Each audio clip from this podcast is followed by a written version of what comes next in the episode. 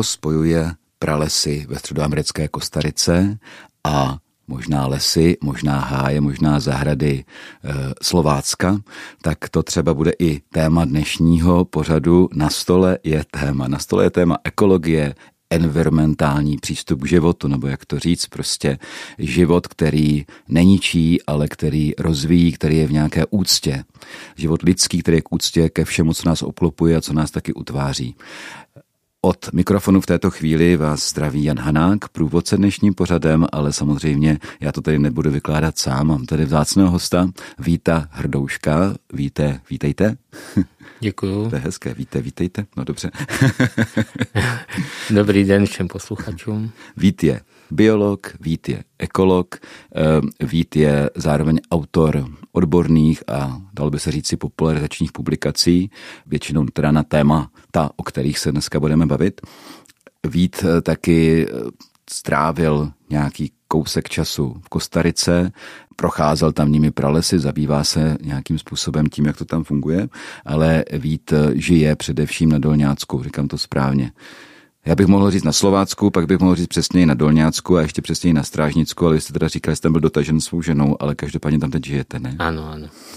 A tam je právě to téma, eh, ke kterému se taky dostaneme, mě to jako velmi, velmi, velmi zajímá. A teďka k té Kostarice. Vy jste mi ještě eh, dneska eh, ráno posílal takový, takovou fotografii, takovou docela návodnou fotografii z Kostariky, ale logicky ona musí nějakým způsobem fungovat. Je to fotografie, kde byly tři plány. Ten plán nejbližší eh, tomu diváku té fotografie byl plán úplně dole, byl plán, který byl úplně vyschlý, eh, vyschlé strniště po cukrové třtině a bylo tam napsáno 20 let plantáže cukrové třtiny. V tom středním plánu, trochu vzdálenějším, bylo zeleno, ale v zásadě to vypadalo takhle na dálku bez brýlí, jako takový trávník. Mezi tím eh, byly keříky, respektive stromky kávovníků a bylo to napsáno, toto je kávová plantáž a e, datace 200 let. A nad tím byl hustý, opravdu velmi bouřlivý prales, kde bylo napsáno 200 tisíc let. Takhle ta fotka vypadala, e, jako jasně pojmenovává samozřejmě na první pohled i pro neznalce nějaký problém. A mě by zajímalo, jaký, jaký, je, jaký příběh se skrývá za tuhletou fotkou. Hmm. No, e, ta situace je stejná ne, nejen pro Kostariku, ale pro celý vlastně svět, že my přetvářejíme krajinu tak, že z udržitelných ekosystémů děláme kulturní systémy, které mají mnohem, mnohem menší udržitelnost. To slovo všichni posluchači znají a znají ho v různých souvislostech. Tady jde o udržitelnost života, udržitelnost environmentální, a znamená, že e, tam může fungovat něco po určitou dobu a pak už to se zničí, degraduje podle toho, kde jsme. Určitě každý z posluchačů ví, že je rozdíl života na poušti, na stepy, potom v nějaké takové parkové krajině a potom v lese. A tenhle ten gradient je různě na zemi promíchaný a přirozeně směřoval k těm nejbohatším, nejudržitelnějším ekosystémům, to jsou lesy, myslím mm-hmm. souši. Mm-hmm. A my postupně e, vlastně ty ekosystémy svým hospodařením, svojí činností, chtěně nebo nechtěně e, tlačíme spíš k těm pouštím. A každý z nás ví, že život na poušti je mnohem těžší nejenom pro člověka, ale i pro další živé organismy, než život v nějaké lesnaté krajině. Mm-hmm. A o tom to je. Mm-hmm. No každopádně člověk, já myslím, že to v nás jako nějakým způsobem je. Je v nás eh, touha tvořit a je v nás schopnost taky do té krajiny samozřejmě logicky nějak vstupovat a nějaký přetvářet. Člověk se taky může ptát, jako jestli tu schopnost máme, tak bychom ji asi měli využívat. Otázka je jak. Eh, to znamená, my přirozeně do toho pralesa, původně dneska, teda samozřejmě tady ve střední Evropě prales by člověk pohledal, ale eh, pokud naši předkové prostě se potkali s nějakou původní kulturou eh, stromů a rostlin a tak dál, prostě s tím ekosystémem, tak se snaží do toho vstoupit a nějak ho přetvářet. Což je asi přirozená věc, ne? Ano, samozřejmě. Jak se vyvíjely lidské kultury, nebyla jedna, vždycky bylo mnoho kultur, některá se snažila ovládnout druhé vždycky, ale to je běh dějin. Ale ty původní kultury, co víme, tak byly vždycky v nějakém více-méně udržitelném souladu, protože museli žít na některém místě a museli tam žít dlouhou dobu, takže tu udržitelnost si vytvářeli po dobu zkušeností generací. Ať to byly takové ty lovecko-sběračské skupiny nebo zahrádkářské, zahradnické skupiny, až po takové to zemědělství, které bychom mohli říct, že trvalo u nás třeba na Jižní Moravě až do 50. let, tak měla velké prvky udržitelnosti. Eh, a bohužel právě takový ten technický rozvoj nám, jak se říká, uvolnil ruce, otevřel možnosti pro něco. Mm. Ale pro něco nám možnosti zavíral a někde už i zavřel. Já jsem si říkal, jako kde skončit, vy jste začal vlastně v podstatě u společností jako prastarých, které nějakým způsobem začínaly, no nejprve sběrači a lovci, tak tam se o zemědělství vůbec nedá mluvit e, nějak výrazněji, pak teda dobře o těch nejstarších zemědělských společnostech a říkal jsem si, kde přijde ta hrana, kde to je ještě dobré a kde už to je drancování a najednou jste přeskočil do 50. let 20. století, kdy už ta krajina byla teda velmi výrazně přetvořená a nazývá se tou kulturní krajinou. Jako všichni asi víme, že, že ta likvidace eh, toho vztahu člověka ke krajině, velmi osobního vztahu člověka ke krajině, k čemuž došlo tou kolektivizací samozřejmě, ale i která se projevovala i těm rozoráním mezí a různých prvků, které byly velmi důležité pro to, aby ta krajina nějak fungovala, že to bylo velmi destruktivní. Ale mě by zajímalo, jako eh, opravdu máte pocit, že, nebo že tady žádný prales nebyl v té době. V 50. letech tady žádný prales nebyl, že to je takhle jako v pořádku? Ano, samozřejmě je to určitá extrapolace, ale dokud člověk musel svoji fyzickou prací něco dělat, tak eh, ovlivňoval, samozřejmě ovlivňoval tu krajinu výrazně. Ale podle počtu lidí, kteří na tom území žili. Byla to jakási přímá úměra. Dneska právě dovedeme ovlivňovat tu krajinu mnohem víc a mnohem, jak bych řekl, důrazněji, právě protože máme mnoho technických prostředků. Vyrábí se někde obilí, dováží se na druhý konec světa. A tak se mi se to děje s tou cukrovou třtinou, s kafem a podobně. A právě tí, v tu chvíli, kdy člověk už neměl tu udržitelnost, ne, nevyráběl sám pro sebe, tak jak dneska se říká, ta ekologická stopa mnohonásobně stoupla. Je to vždycky ve vazbě, proto říkám zemědělství, protože ve vazbě na městský způsob života už řada lidí se odloučila od té vazby k té půdě. Takže tenhle ten způsob života vlastně znamenal výraznou, průmyslová revoluce znamenal nejvýraznější zásah vlastně do ekosystému planety. Postupný, ale výrazný. Eh, ale abych nebyl katastrofista, eh, opravdu těch 50. let, přestože třeba bylo zorněno větší plocha, tak ta krajina byla mozaikovitá, vytvářela ještě opravdu bohaté, bohaté možnosti pro udržení řady druhů jiných než jenom lidské populace. A pak samozřejmě ta chemizace, mechanizace, jak jste to popsal. Ale já právě uvádím příklad, že člověk dovedl v této době vytvářet i velice bohaté ekosystémy, kde byl prostor nejen pro člověka, ale i právě pro tu přírodu. A podařilo se mi, když jsem se odstěhoval na Moravu, tak se mi podařilo vlastně začít život eh, pod karpatskými oblouky a právě tady v Bílých Karpatech je jeden z dobrých příkladů, kdy člověk vytvořil mozaikovou krajinu a po řadě výzkumu se ukázalo, že takové ty karpatské louky se solitary stromů, že to vypadá jako takový krajinný park, je vlastně jeden z nejbohatších ekosystémů na světě. Hmm. Ale jenom do velikosti 100 metrů, pak už se ty druhy opakují. Ale právě tady je takový krásný pozitivní příklad, že člověk nejenom boří, ale dobrým hospodářstvím dovede i udržet a dá se říct, že i tvořit. Mimochodem, Odkud z Čech jste vlastně přišel na to Dolňácko? Jsem východočech z lesnaté oblasti Horní Jelení. z tohoto místa vás, tedy jak říkáte, žena nedotáhla, ale dovedla možná vaše manželka, nebo dotáhla? to Slovácko. Ženy mají různé způsoby. Jo, jo, jo. Když srovnáte tady tu, tu krajinu vašeho dětství, lesnat, lesnaté východní Čechy, a, a tady to, to, to, to dolňácko, tady to dolní část, řekl bych toho, čemu říkáme Slovácko, eh, tak eh, když to porovnáte, tak eh, to jsou asi rozdílné krajiny, ne? Byl to pro mě šok,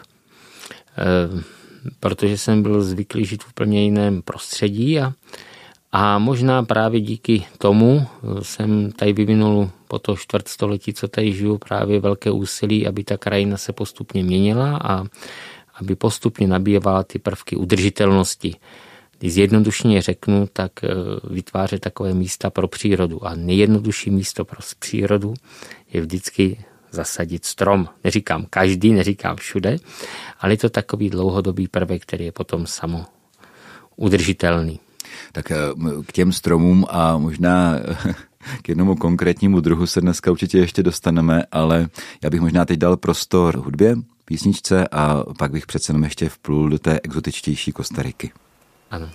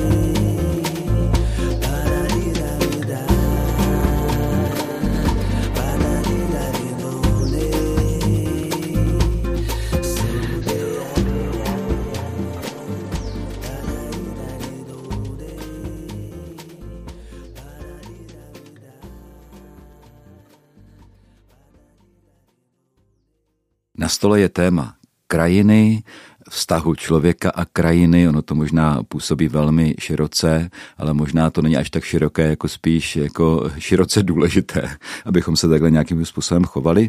Naším hostem je Vít Hrdoušek, biolog, ekolog, publicista tohoto tématu. Etnograf. Etnograf samozřejmě. Člověk, který spojuje Kostariku, eh, jak jsme se dozvěděli, taky východní Čechy a taky Dolňácko. Já bych možná teďka vstoupil do té Kostariky, protože to je pro mě exotické prostředí. Samozřejmě na rozdíl od Evropy, tak, nebo aspoň té naší části Evropy, tak v Kostarice stále ještě jsou staré pralesy, kde se dá počítat jako na stovky tisíc let jejich stáří. Aspoň jsem to teda tak pochopil z těch informací, které jste poslal. A dochází k tomu, že se ta krajina eh, pralesa ukrajuje, aby vznikala různá eh, zemědělská, prostě zemědělské plochy, plantáže a tak podobně. Eh, co je na tom vlastně tak špatně? Když u nás v Evropě se to stalo, dejme tomu do 50. let, jak jste říkal, to bylo vlastně docela v pořádku, ehm, dokud se nezačalo příliš drancovat, tak co je špatně v té Kostarice? Tak samozřejmě všude lidé chtějí žít, vychovávat svoje děti a mít nějaké perspektivy budoucnosti a podobně.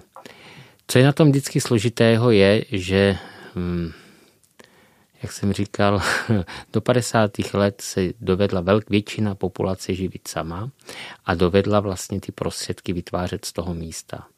Dnešním velký problém je, že převážíme a mm, vlastně konzumujeme věci, které nejsme schopni vytvořit a jsou to většinou dost často teda i věci, které ani nepotřebujeme. A to právě nutí potom lidi na druhé straně světa nám vytvářet určitou nabídku, kterou my bereme. To je doba koloniální, kdy jsme dovedli eh, ovládat evropská civilizace velkou část světa a nedovedli jsme tam bohužel eh, jak bych to řekl, dát ty prvky udržitelnosti, spíš prohloubit někdy ty vazby, které se dneska ukazují, že nejsou dobré. Proto právě e, pěstování řady pochutin, jako je třeba kávovník, kakaovník, e, nebo ta zmíněná cukrová třtina, tak, nebo banány, pro místní můžou být některé odrůdy základní potravinou, ale většinou je to pochutina pro nás Evropany. Tak e, tyhle ty vlastně pěstování pro ten export pro nás vlastně ničí ty pralesy mnohonásobně víc, než kdyby to pěstovali pro sebe. A když si my si řekneme, no ale co by tam ty chudáci dělali? Oni nejsou chudáci a oni by dělali jiné věci. Oni by třeba využívali i nás třeba pro nějakou formu agroturismu, že by jsme nás tam přivítali, dělali by svoje věci, ale nebyli by na nás tolik závislí. A ta závislost je tam bohužel vidět. A není to dobrý obraz a je důležité právě jim pomáhat i tou péčí o ty přirozené ekosystémy, aby byli soběstační, aby byli schopni fungovat, dá se říct, svým způsobem, jak je to pro ně normální. Já vám, myslím, úplně rozumím, ale zkusím být trošičku teďka takový, no, já tady mám šále kávy, zrovna se tady bavíme o té pochutině. A já mám blinkový čaj z Bílých Karpat. Já jsem si právě říkal, že vy jste úplně v pořádku, protože vy to máte od sebe, jste si dokonce dovezl sám ten čaj semka do rádia, že tahle ta káva bez pochyby eh, proputovala velkou část světa, ale eh, na druhé straně, nechci tady obhajovat svůj šále kávy, ale eh, chci říct, že na druhé straně je to něco, co už je opět zase po staletí a tisíce tisíciletí vlastně docela běžné. Obchod. Nemusíme se bavit jenom třeba o římské říši a tom čilém obchodu eh, jako středomořském, Egypt, obilnice, eh, celé říše vlastně, obilnice Říma, ale i středověk, který zdaleka není plný tak velkých říší, tak Chile obchodoval. Eh, dokonce ve vrcholném středověku bylo celkem dost běžné, že i v českých a moravských městech se konzumovaly datle, fíky a podobně i citrusové plody. To znamená, muselo se nějakým způsobem obchodovat eh, toto už je špatně. Vy jste říkal, že před 50. lety 20. století je to v cajku, jo? Takže toto už je špatně, nebo je tam zase nějaká vyváženost, kdy to je ještě vlastně dobré, i pro ekonomiku třeba těch míst, odkud se to dováží a kdy už je, eh, kdy už je něco špatně. Od 50. let, když se zase k tomu vrátím, tak se změnilo hodně, dá se říct, takové paradigma. To, co bylo sváteční, se stalo každodenním. Mm-hmm. To, co eh, bylo pro určitou úzkou skupinu lidí, se stalo všedním. A takže my dneska žijeme, kdybych to hodně extrapoloval, tak, tak jak si žili králové ve středověku. E, v podstatě jejich pochutiny dneska může mít každý v obrovském množství. Míra plítvání je známá. A o to jde, jde o to množství. Vůbec žádný problém není, když si člověk dá dobrou porci masa v neděli. A když si dá kakao sobotu. Ale mít kakao a maso každý den a zajídat to banány na svačinku, to je to, co není normální. Hmm. Tam je ta každodennost a taková ta všednost, která e, pak už řadě lidem e, dělá problém a bere to jako osobní věc a to je škoda. Teď jsem eh, nechám vstoupit trochu svého teologa.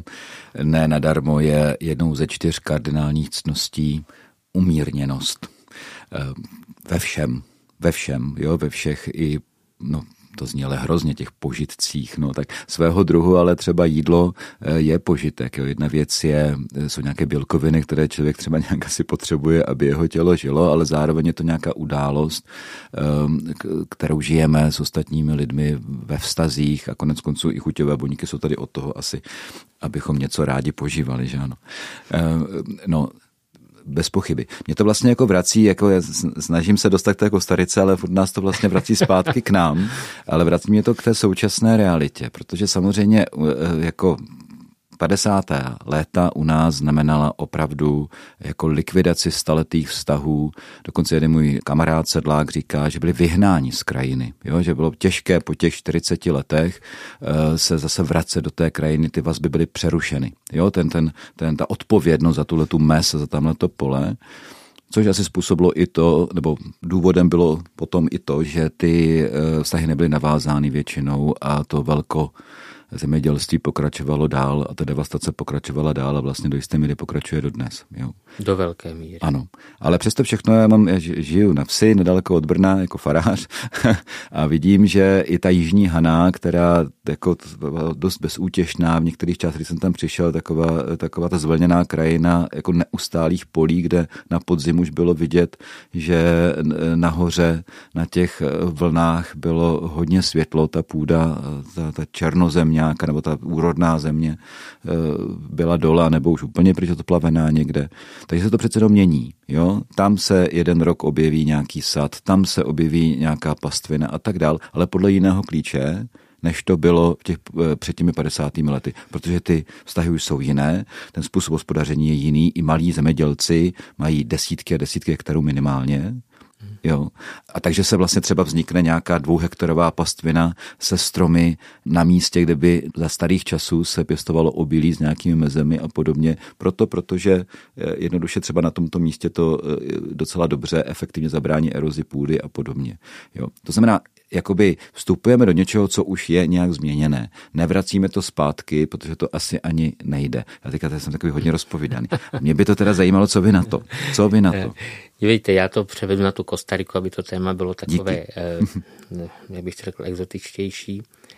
Eh, jak ale říkám od začátku, ty problémy jsou blízké a podobné. Eh, lidé tam žijí eh, podobně, nebo můžeme si tak představit, jak my jsme žili, dejme tomu ve 20. letech 20. století.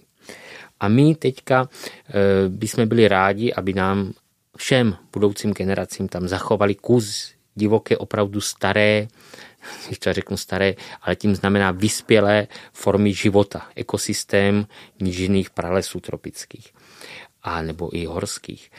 A my je vlastně trošku jako chceme ovlivňovat, ale i zase z našeho hlediska. Na jednu stranu chceme to kafe od nich, na druhou stranu chceme zachovat tyhle vzácné ekosystémy. A zase z utilitárního hlediska, protože tam žijou rostliny a živočichové, které možná v budoucnosti budeme potřebovat pro jejich obsahové látky, které budou cené, nebo pro nějaký jejich způsob života, který nám něco zase odkryje. Jak už to bylo mnohokrát v minulosti. A takže je to složité. Ale eh, v tom vztahu k té krajině oni eh, vlastně eh, byli naučení žít v tom blízkém vztahu. Když něco vzal, tak i něco dal. Ale ten moderní způsob života ukazuje hodně brát a občas někdo nějak, když je třeba zaplacený, tak i něco vrací zpátky. Takže je to trošku jiné. Dědové neučí vnoučky sét a starat se o stromy a podobně, ale mm, je to jinak. Učíme se to ve školách, čili celý systém je jiný. Ale to vidíte právě v té Kostarice, když jste vzdálení, nebo v Nikaraguji, nebo v Panamě různou měrou, jak ty lidi opravdu žijou, žijou jednoduše, žijou z místních zdrojů a oni ani si tam to kafe neumí uvařit, oni to neumí. Protože ta kultura kafe je opravdu od nás a pro nás. Jo? Hmm. Od doby Ludvíka 14. A, a je to něco úplně jiného, než třeba kultura čaje v Ázii ale tam je to spojení s něčím. Tak tady vůbec ne, tady to vidíte do detailu. Ale vidíte ten úzký vztah těch lidí ještě k tomu právě přirozenému systému, že ten prales mají rádi, dovedou se k němu stahovat, znají ty staré stromy, znají třeba ty ovoce, tam je plno ovocných stromů v těch pralesích, které jsou jedlé. Hmm. A to by mohli pěstovat, to by mohli využívat v nějakých agrolesních systémech. Jo? Je tam plno možností, jak místní druhy a odrůdy eh, nabízet i třeba návštěvníkům. Jo? A eh, je tam plno ovoce, které by bylo pro nás zajímavé, ale nevozit ovoce. Maximálně říct, ano, je tady krásné ovoce a dojďte se teda podívat a přineste teda by něco nám, ne aby jsme my přinášeli vám stále něco.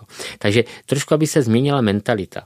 A třeba já tohle to dělám s tím stromem Oskeruše, který máte před sebou článek, tak na Moravě se snažím téma stromu Oskeruše přesně takhle pojmout. Eh, je to eh, něco, co se dá extrapolovat kdekoliv, ale když člověk se o nějaký téma zajímá, i třeba jako turista, že z města, tak by měl za tím tématem jet a nekonzumovat ho doma všedně, ale jet svátečně někam za tím tématem. A to je i téma právě pralesa. Takže my vlastně ten prales chceme zachránit proto, aby byl pro nás do budoucna užitečný. Ano, teď jste prozradil posluchačům eh, něco, co tady mám položené na stole, co oni nevidí a co jsem chtěl otevřít až později, ale dobře, Oskaruše. Um, určitě se tomu budeme věnovat, protože mě to zajímá, vaše vášeň pro Oskaruši. ale ještě bych přece jenom zůstal u té Kostariky. Ano. Přece jenom, žijeme v nějakém světě, kde se nějakým způsobem musí potkat když už ne snoubit, tak alespoň nějak dohodnout. Na jedné straně tady ten přístup k životu a způsob třeba i zemědělství, eh, který je udržitelný a který nějak místní a, a vlastně se moc ne, nepřeváží a nekomunikuje přes půl světa. A na druhé straně tady ten globální obchod i to, že máme prostě chuť na kávu a kávu si tady eh, na Dolňácku nevypěstujeme. Existuje nějaký eh, způsob, jak se tohle může aspoň potkat, aspoň dohodnout? Určitě. Ehm, ale je hrozně věc to každého člověka. Ehm, žijeme v demokracii a pak názor většiny může ovlivnit ehm, samozřejmě i rozhodovací menšinu ale je to o tom, aby jsme si uvědomili, co je pro nás cené, protože když pijeme kafe každý den, tak už to nemáme sváteční pití, už je to pro nás určitá míra závislosti a vazby a od začátku nikdy nebyla potřebná, až my jsme si ji vytvořili jsou, kdyby pilo, když já vždycky to takhle extrapoluju, kdyby pilo 7 nebo dneska už 8 miliard lidí denně kafe, jak pije, tadyhle 2-3% eh, nebo maximálně 10%, tak na to nemáme tu planetu. A to už se nebavíme ani o, o tom, že by tam byl nějaký les. Čili jde jenom o tu udržitelnost, o tu míru. A to může každý změnit každým dnem, zamyslet se nad tím, proto možná ten rozhovor tady vedeme. Hmm. Ale e, právě v té tropické střední Americe, kde my máme představu, že tam ty lidi žijou jako v ráji, tak oni tam nežijou jako v ráji. Oni opravdu mají hodně možností a my jim ty možnosti ovlivňujeme my je směřujeme k tomu, co mají pěstovat. A je to škoda. Eh, je mnohem lepší eh, to udržitelné hospodařství postavit na místních zdrojích, na místních možnostech, které jsou právě mnohem šetrnější a jsem se dostal ještě ke kravám pro hamburgery a podobně, že jo, hmm. jo který vyžírají prales. Eh, jde o to, aby opravdu ta místní komunita pracovala pro ten místní trh, případně pro to blízké město. A samozřejmě dneska už se o tom uvažuje, že budou nějaké moderní technologie, známe to už třeba z rajčaty, které budou blízko a budou vyrábět pro to město, ale pak bude obrovský většinový prostor krajiny, která bude vyrábět šetrně ve vazbě právě k tomu ekosystému, protože my to potřebujeme. A to nám COVID ukázal, že všichni utíkali z města a chtěli vidět tu přírodu, protože to uklidňovalo. No, no to zcela určitě.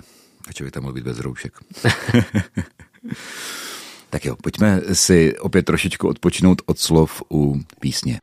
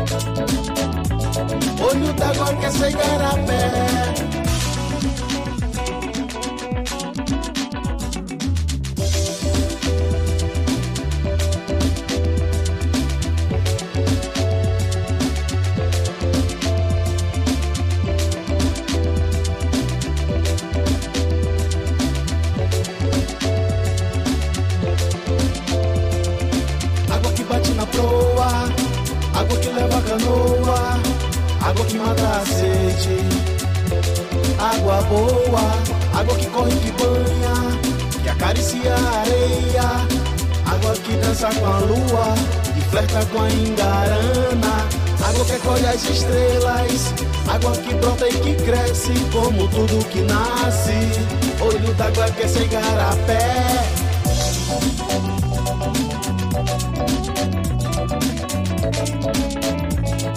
O Taguá quer chegar a pé.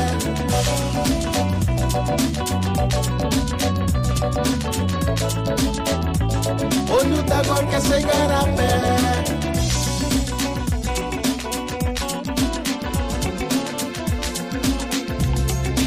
O Igarapé sonha com o rio e para ele estende seus braços. O rio um dia quer virar mar e abraçar a terra.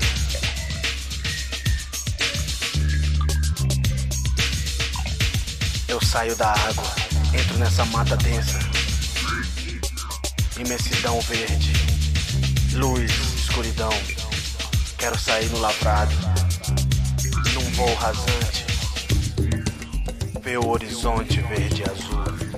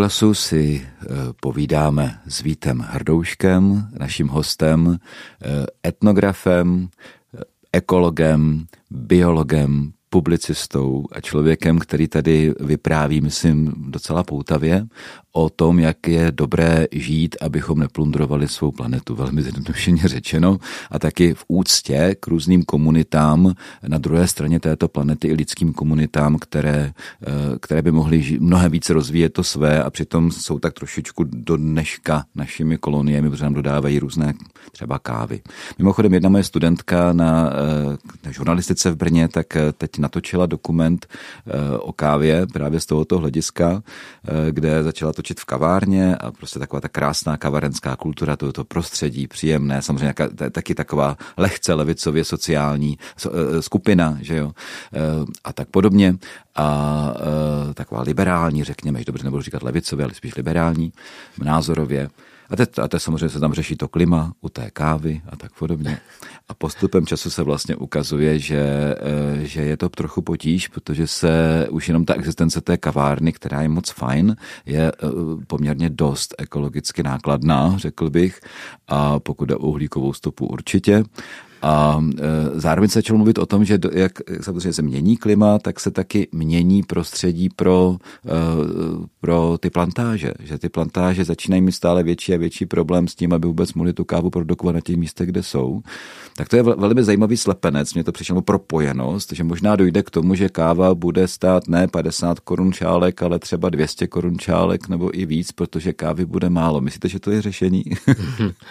Tak ano, e, může se stát plno věcí, jsme v době velkých změn, ale mm, aby to nebylo takové povídání jenom o tom, co je takového složitého a aby jsme si to e, neošklívili krásný jarní den e, hlubokými úvahami, tak v Kostarice vzniklo takové přísloví pura vida, čistý život, a oni ho mají za pozdrav. Oni se zdraví pura vida.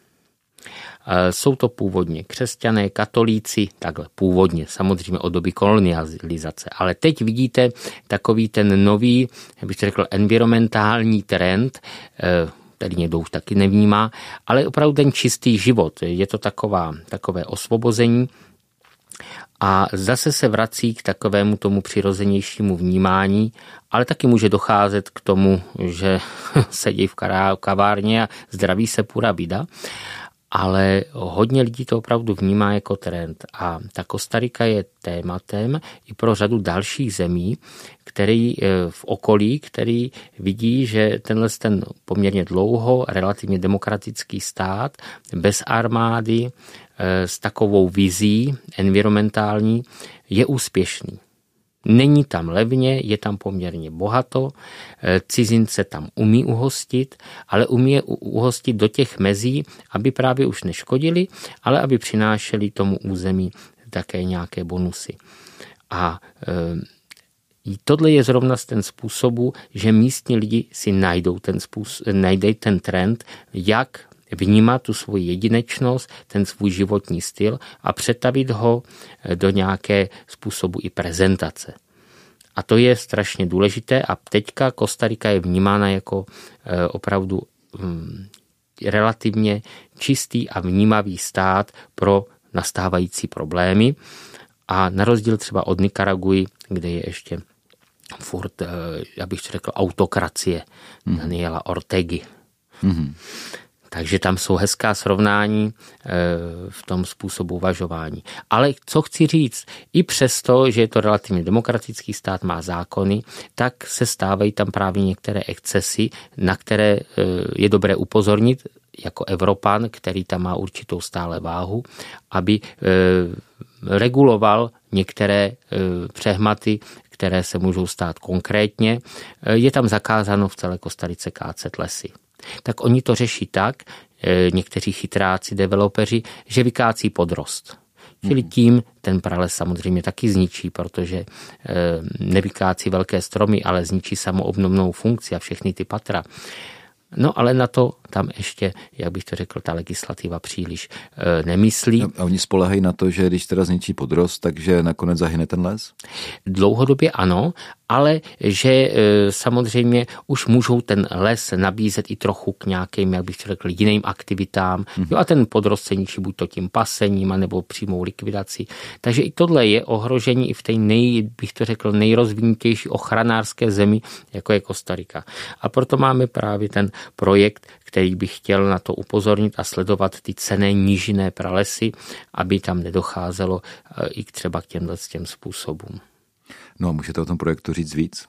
Ano, je to přímo na karibské straně, je to Refugio Forestral, čili takový eh, lesní chráněný komplex, něco jako by náš HKO a eh, je tam, dá se říct, ještě jeden z mála nížiných pralesů, který sahá pobřeží. Ale bohužel developerská činnost na intenzivní turismus, který už neovládají místní lidi a potom i některé e, způsoby jako selektivního kácení dřeva nebo pasení. Právě i tenhle ten vzácný kus pralesa nížiného likviduje.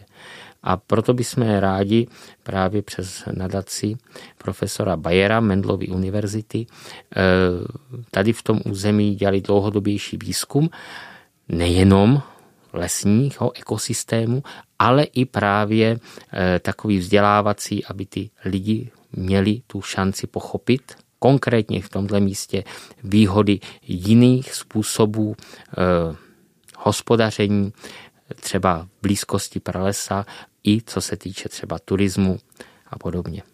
Mohou posluchači třeba, když ji trochu nasměřujete zapátrat někde na internetu, například zjistit více informací o tomto projektu? Ano, ano. Je to na stránkách nadace profesora Bajera a nebo je to i potom na těch Facebookcích a podobně. Další sociální ano, Ano, ano. Eh, jenom eh, ta, ten odkaz je, jak to slyším, nadace profesora Bajera? CZ? Nadace profesora Bajera, anebo CZ. Mm, záchrana pralesa Kostarika, to jsou takové klíčové slova. Ano. To jsou klíčová slova. Ano. A ty stránky, jo, dobře. Ano. Pojďme se klíčová slova. Google, Google, Google. taky poměrně... Umělá inteligence je velice chytrá. A opět se dostávám k něčemu, co je taky dost náročné.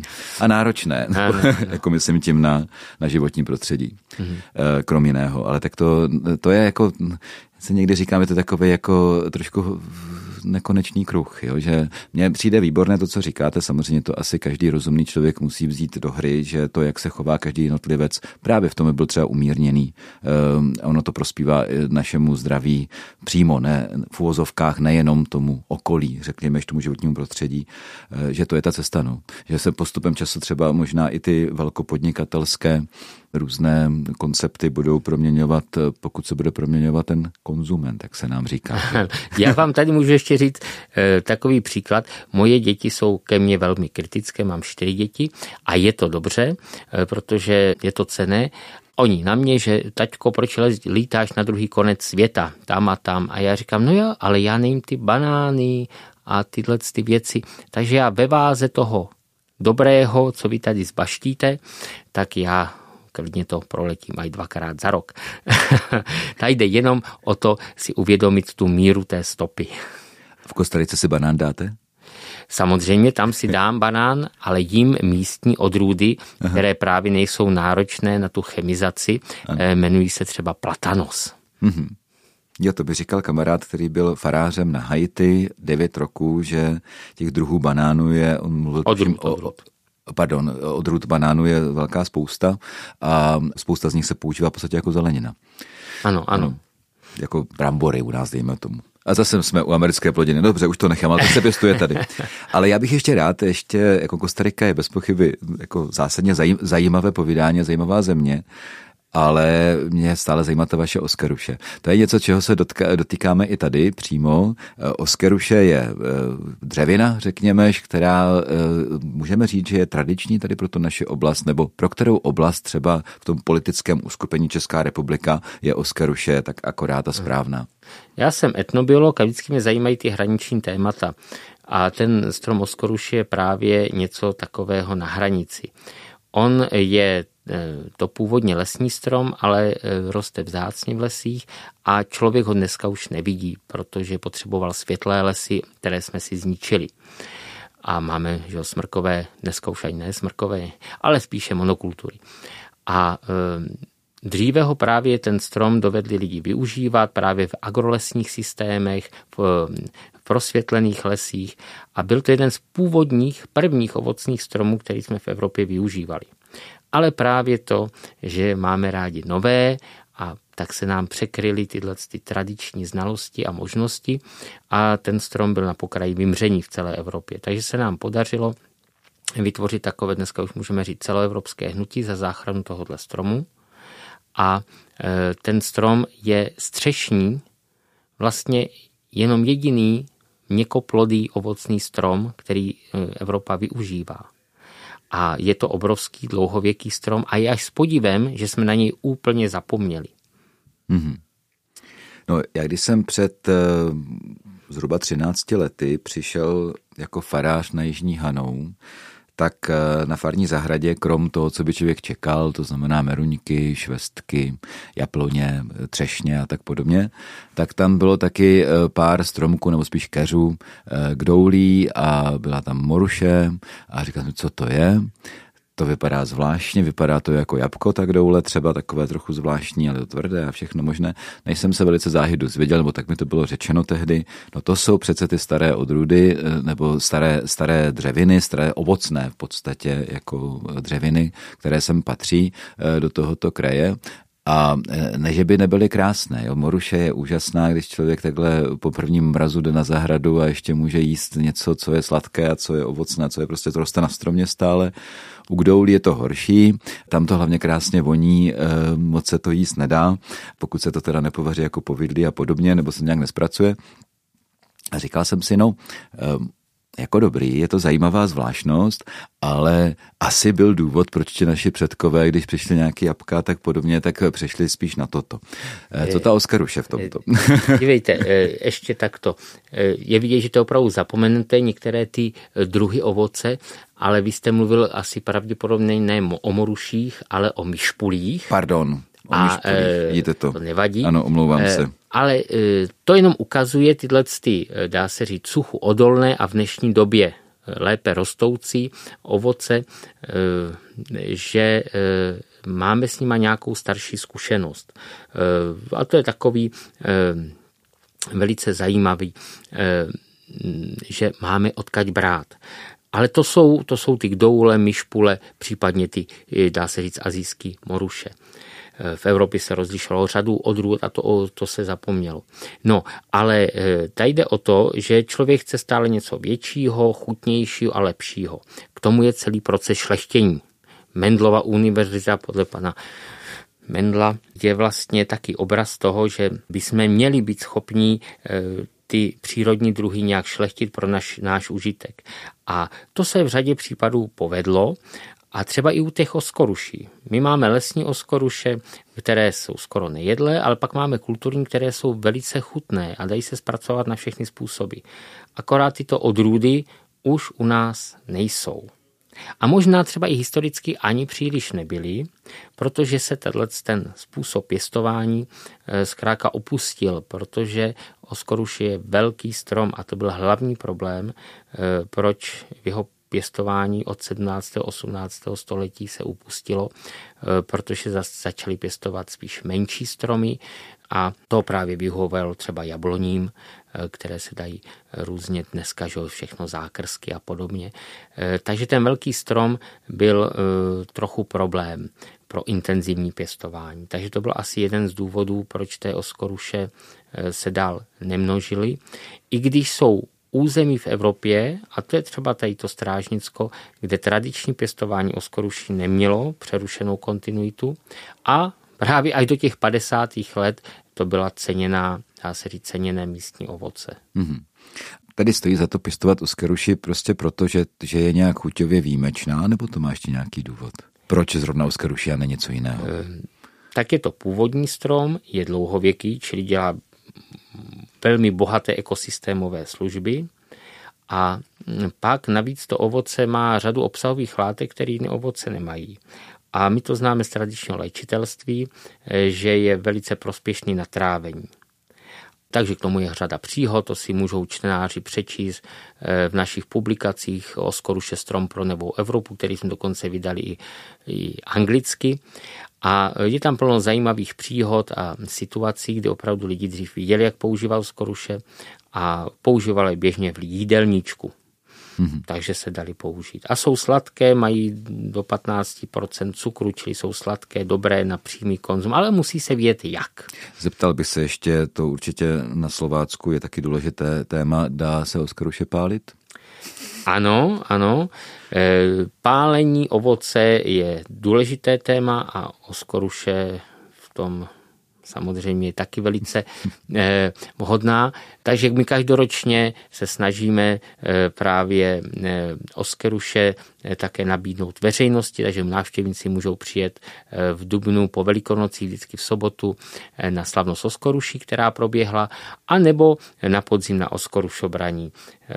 Takže ty plody poznají ve všech skupenstvích. Mě zaujalo eh, v článku, který jste eh, vydal v časopise Živa, několik prostě fotografií eh, starých uměleckých děl, které dovozují, že snad možná Oskeruše prostě figurovala nejenom u mnoha starých autorů, ale snad i v ráji. Konkrétně tady reprodukce máme před sebou v tom článku obrazu Alberta Dürera Adam s Evou u snad i Oskeruše. Co si o to myslíte? Ano, tak pověstí jsou různé různé a eh, to z toho si povšiml starý milovník, stále žijící pan profesor Kauš a on de facto ukázal hezký téma, že rajská, obraz rajské zahrady byl jiný, než jsme si představovali. Eh, ve středověku byl jiný a ještě v těch prvopočátečních dobách do rajské zahrady patřily právě oskeruše, kdoule, myšpule, takovéto středomorské ovoce. A nebylo tam, eh, to jabko eh, je takový, abych to řekl, spíš evropský formát té rajské zahrady. Jo, jabko eh, v Izraeli těžko vyroste. No, nicméně, to je naše přizpůsobení si rajské zahrady a je, je zaužívané. Ale ta právě spekulace, čeho pevného se držel Adam, tak se objevilo, že Albrecht Dürer asi spodobnil pevný strom Oskeruše. Mm-hmm. To zní opravdu velice dobře. No, konec konců, jako e, v písmu je napsáno, že to byl plot. E, není to nějak specifikováno, ale přijde mi docela logické, že když už se člověk má vybrat pro to středomoří, e, tak to možná opravdu byla Oskaruše. A byl to lákavý plot na pohled a byl sladký určitě. člověk poznal mnohé. Možná je otázka, v jakém skupenství to právě přijal to Oskaruše. Pardon, nechci teda. Ano. No, takže to téma je velice zajímavé. Určitě každý z nás dneska může už eh, si tu Oskaruši eh, vypěstovat a její příběh sledovat na své zahrádce. Dokonce už eh, teda jsme i Oskoruši kulturně zušlechtili, takže se dá naroubovat a může růst na malé podnoží i na malé zahrádce s velkými plody.